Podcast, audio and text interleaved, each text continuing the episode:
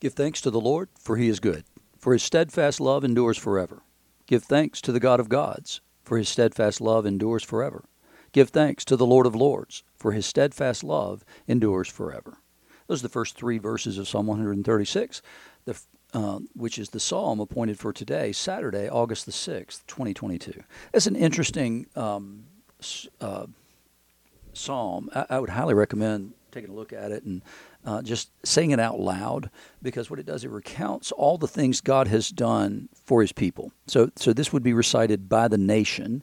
Uh, in, a, in a liturgical worship setting, and, and, it would be recalling all the mighty deeds of the Lord. And what I would, the reason why I want to encourage you to take a look at it and to, to say it out loud is what I what I really think that would be good for us as individuals would be to write our own Psalm 136. It's it's a it, it, what it will say is is that it'll give a reason and made Israel pass through the midst of it. For his steadfast love endures forever. But overthrew Pharaoh and his host in the Red Sea. For his steadfast love endures forever. To him who led his people through the wilderness. For his steadfast love endures forever. To whom who, him who struck down great kings. For his steadfast loves forever. Um, endures forever.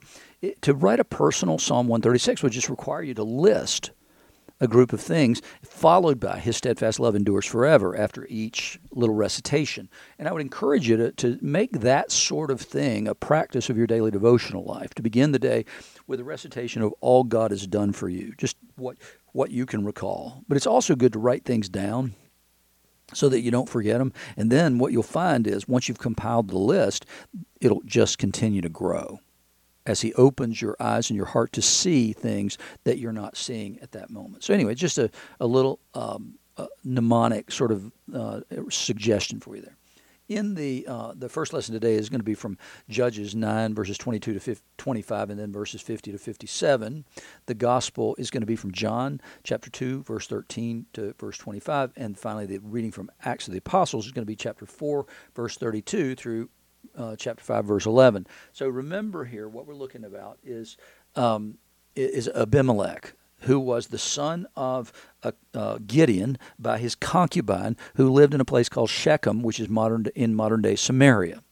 So it Abimelech decided after the death of his father that he could rally the men of Shechem to support him in in making him their king. Well, no, there, there was no king in Israel, and in fact, Gideon um, rejected the idea of him and his children and his grandchildren becoming king. He completely rejected it because the Lord's king. So Abimelech, obviously, is stepping way out of line by getting the men of Shechem to rally to his support and make him king. And so he then kills 69 of the 70 brothers that he had. And one Jotham survived, who, who called on the people of Shechem to say, if you, and he's doing it in a way that, that harkens back to what Moses had the people do back in Deuteronomy. He had them stand on one mountain, Mount Gerizim, and shout um, blessings from Mount Gerizim and curses from Mount Ebal. So if you do this, you'll be blessed. If you do that, you'll be cursed. And so what happens is Jotham goes to Mount Gerizim, the mountain from which they were blessed, and says, if you've done this, the right way and in good faith, then you'll be blessed. If you haven't, woe be unto you. So he's doing exactly what Moses had the people do back in the day, but he's pronouncing a curse because he knows they haven't done this in good faith. So because they've never had a king, and it's not right for the people of Shechem to make a king.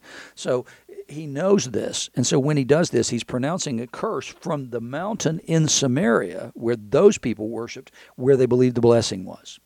So Abimelech ruled over Israel three years, and God sent an evil spirit between Abimelech and the leaders of Shechem, and the leaders of Shechem dealt treacherously with Abimelech. Well, the leaders of Shechem are the ones who put him in the, in the position of being a king anyway. So now there's enmity between them. That he said they dealt treacherously with Abimelech, that the violence done to the seventy sons of Jerubbaal might come, and their blood might be laid on Abimelech their brother, who killed them, and on the man of Shechem, who strengthened his hand to kill his brothers. And the leaders of Shechem put men in ambush against him, Abimelech, on the mountaintops, and they robbed all who passed by them along that way. And it was told to Abimelech. And then Abimelech went to Thebez, which is in the same region, and, and encamped against Thebez and captured it. But there was a strong tower within the city, and all the men and women and all the leaders of the city fled to it and shut themselves in, and they went up to the roof of the tower. And Abimelech came to the tower and fought against it and drew near to the door of the tower to burn it with fire in order that he might enter it. And a certain woman threw an upper millstone on Abimelech's head. So one of the, the stones that would have been used to crush and grind grain, she threw an upper millstone on Abimelech's head and crushed his skull. Then he called quickly to the young man, his armor bearer, and said to him, Draw your sword and kill me, lest they say of me, A woman killed him. Because that would have been a, a an enormous blow to him and to his legacy, and his legacy is going to be awful anyway. But, but he didn't want to be killed by a woman. Well, he was. it doesn't matter. I mean, how you parse it doesn't matter, right? And his young man thrust him through, and he died. And when the men of Israel saw that Abimelech was dead, everyone departed to his home. Thus God returned the evil of Abimelech, which he committed against his father in killing his seventy brothers. And God also made the evil of the men of Shechem return on their heads, and upon them came the curse of Jotham, the son of Jerubbaal. Jerubbaal being Gideon. So the, there's enmity now, even at the time of Jesus, there's enmity between the people of Israel and the people of Shechem, Samaria. And, and that's why when he meets the woman at the well in John 4, that she says, Are you a Jew? asking me, a Samaritan, to give you something. Jews and Samaritans don't share utensils when they eat. If you if they had um, if a Jew had eaten of something in your in your hospitality, then you would have to destroy those things afterwards. The the, the things that the Jew used to eat, and so th- here you see the origin of the separation and the enmity between the people of Israel and the people of Shechem. And the people of Shechem, ultimately, the Samaritans, consider themselves um, religiously superior because they never they said we we never went apostate. They only have the first five books. They only have the books of the Torah, and they said they remained faithful. And Jesus um, blows that out of the water when he says, "You worship you know not what." Salvation comes from the Jews. So it, th- this is the genesis of the enmity between the um, the Jews and the Samaritans that endured through the time of Jesus. So here Abimelech gets his comeuppance for the for the killing of his brothers. Um, in the gospel today, remember, so yesterday we had we had gone we had been with Jesus as he went to uh, Cana in Galilee for the wedding, and now the Passover of the Jews was at hand, so Jesus went up to Jerusalem because all Jews who live in the land, the Jewish men particularly, had an obligation to go to Jerusalem. It was a religious obligation that if they were there, then they should be in Jerusalem at the time of the Passover. And so Jesus is being obedient to that and goes with the disciples in the temple. He found those who were selling oxen and sheep and pigeons and the money changers sitting there. Now we see this cleansing of the temple in the in the synoptic gospels, the other gospels, Matthew, Mark, and Luke. We see this at the end of Jesus' life. Now we don't know if he did it more than once, but but here John puts it early in Jesus' ministry after he's done the very first sign of his ministry. And, and so here he comes and finds these people. And, I've said this, you know, a bunch of times before because it, it comes up often. And that is, is that what are these people selling? Okay, so the people who are selling here are selling sacrificial animals that have been, quote, pre approved by the priests. So you could come as a pilgrim, something could happen to the animal you intended to sacrifice, something could happen to it on the way, and it could become lame, it could become injured in some way that now makes it an unacceptable sacrifice. Or it could be that that the priest would judge your sacrifice as unacceptable, and it could do that, you know, righteously by saying no, no, no, it's blemished, or it could be because he's on the take. Either of those is a distinct possibility, and we know that because, and I'm, I'm not slandering anybody because they paid Judas to betray Jesus and and they knew that it was wrong because they said this is blood money. Well, you paid the blood money, but then they wouldn't take it back into the temple. They're willing to pay it out of the treasury, but not willing to take it back in. So we know that that everything isn't on the up and up. And so here what you get is okay, you come to Jerusalem and you're going to pay premium prices, but you know that it's acceptable and so you'll be able to properly celebrate the Passover.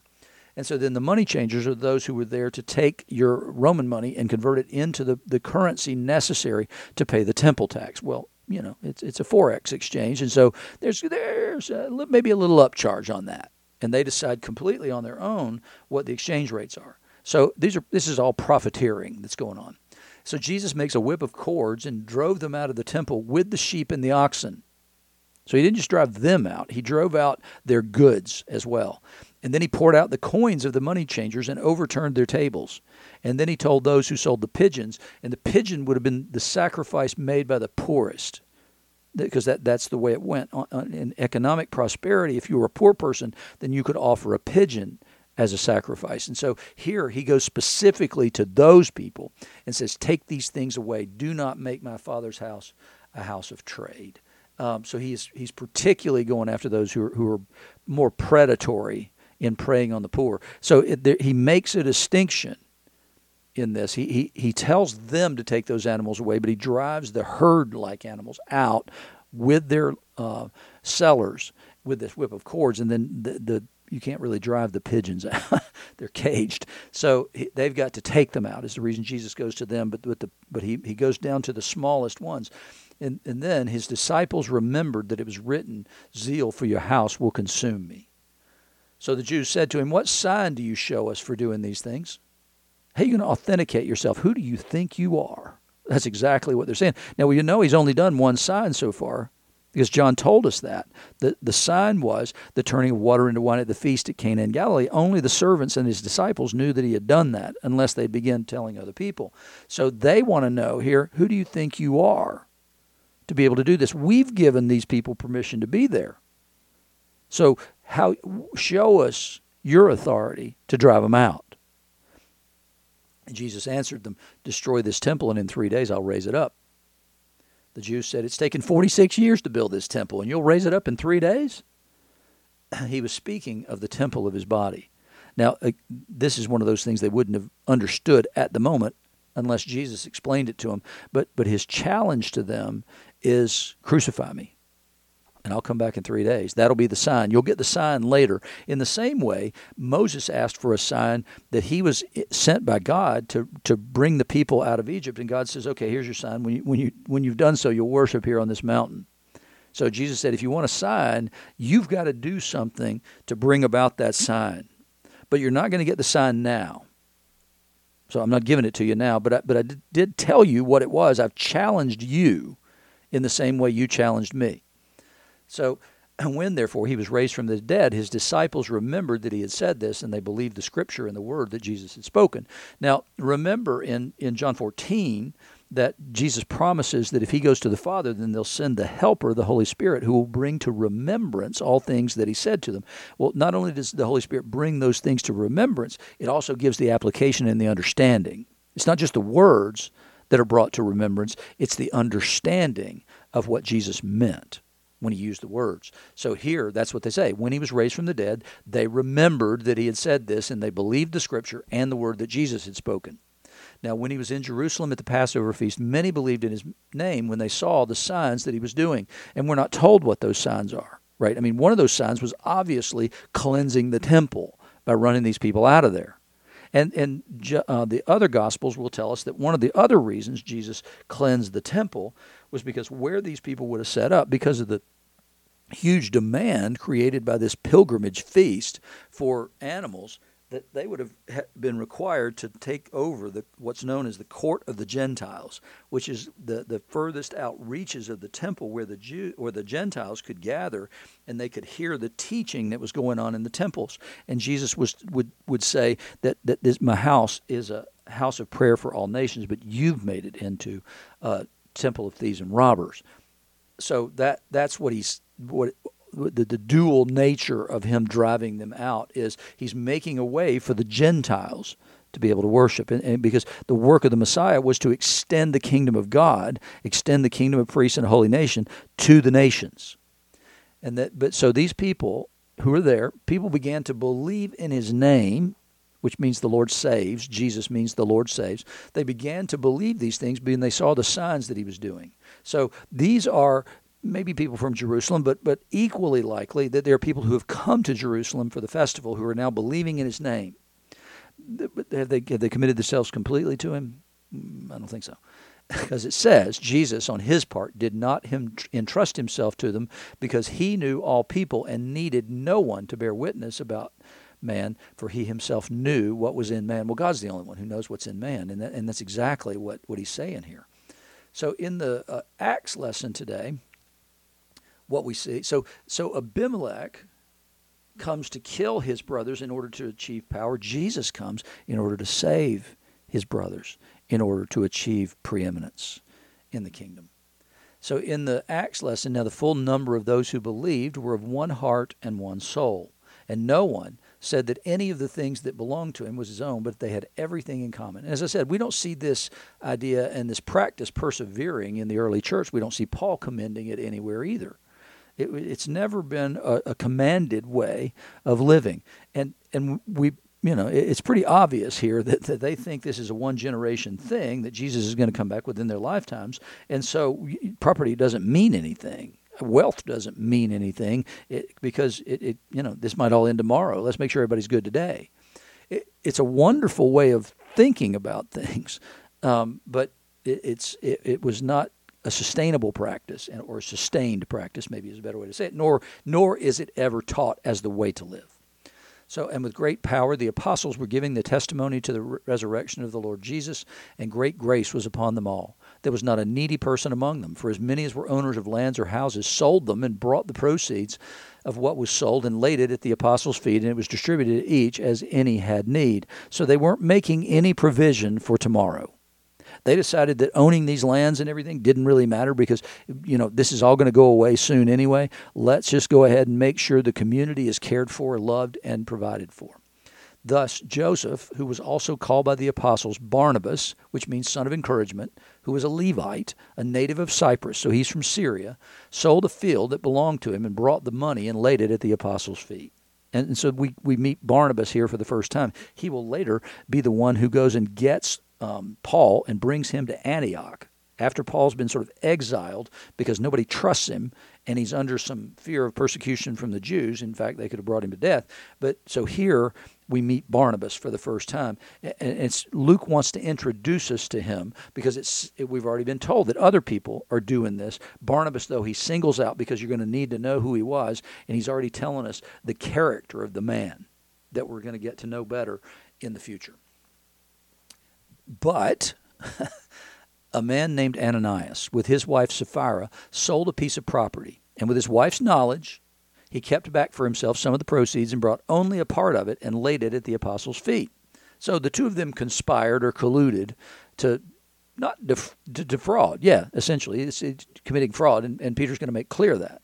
So Peter said, Ananias, why has Satan filled your heart to lie to the Holy Spirit and to keep back for yourself part of the proceeds of the land? I would, I would assume here that Ananias has made um, profession that this is the fullness of what he received in exchange for his land.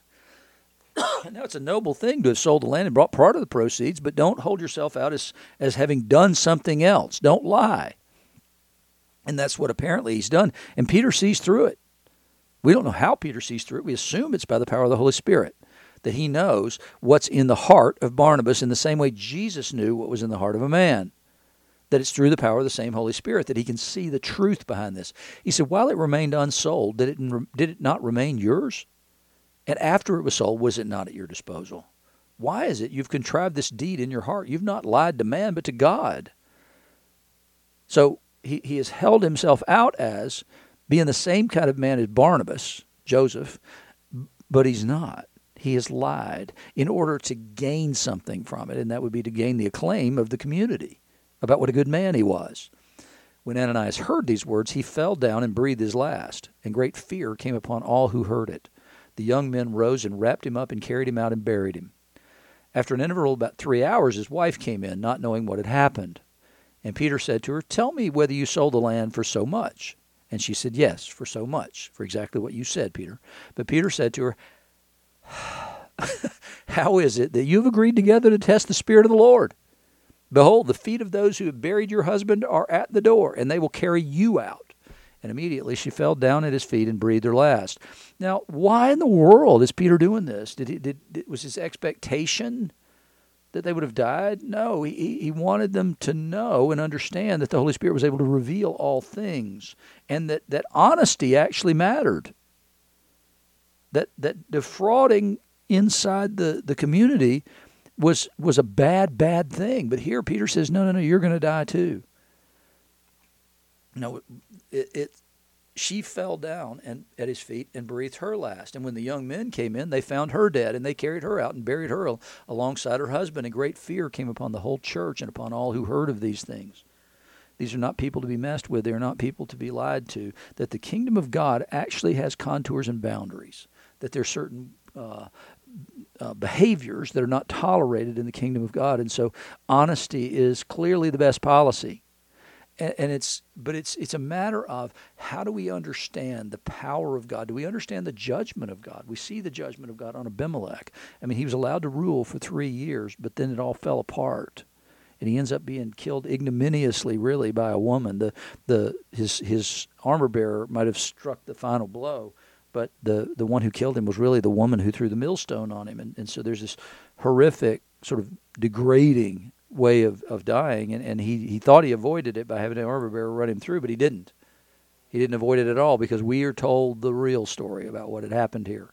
He didn't get to write history because the victors write the history. With Jesus, he, he comes in and, and he deals with sin here. And sin is the, the money changers and the sellers of sacrificial animals that he has to drive out of the temple for two reasons. One is they're profiteering on on uh, pilgrims, honest pilgrims, and then they're also uh, not allowing for the Gentiles to be able to come into the covenant. And so, what we're shown here is the new covenant in the New Testament church. It, there's still judgment. There is st- sin still is judged ultimately, and it's important that we always remember that that sin actually matters, and it matters ultimately.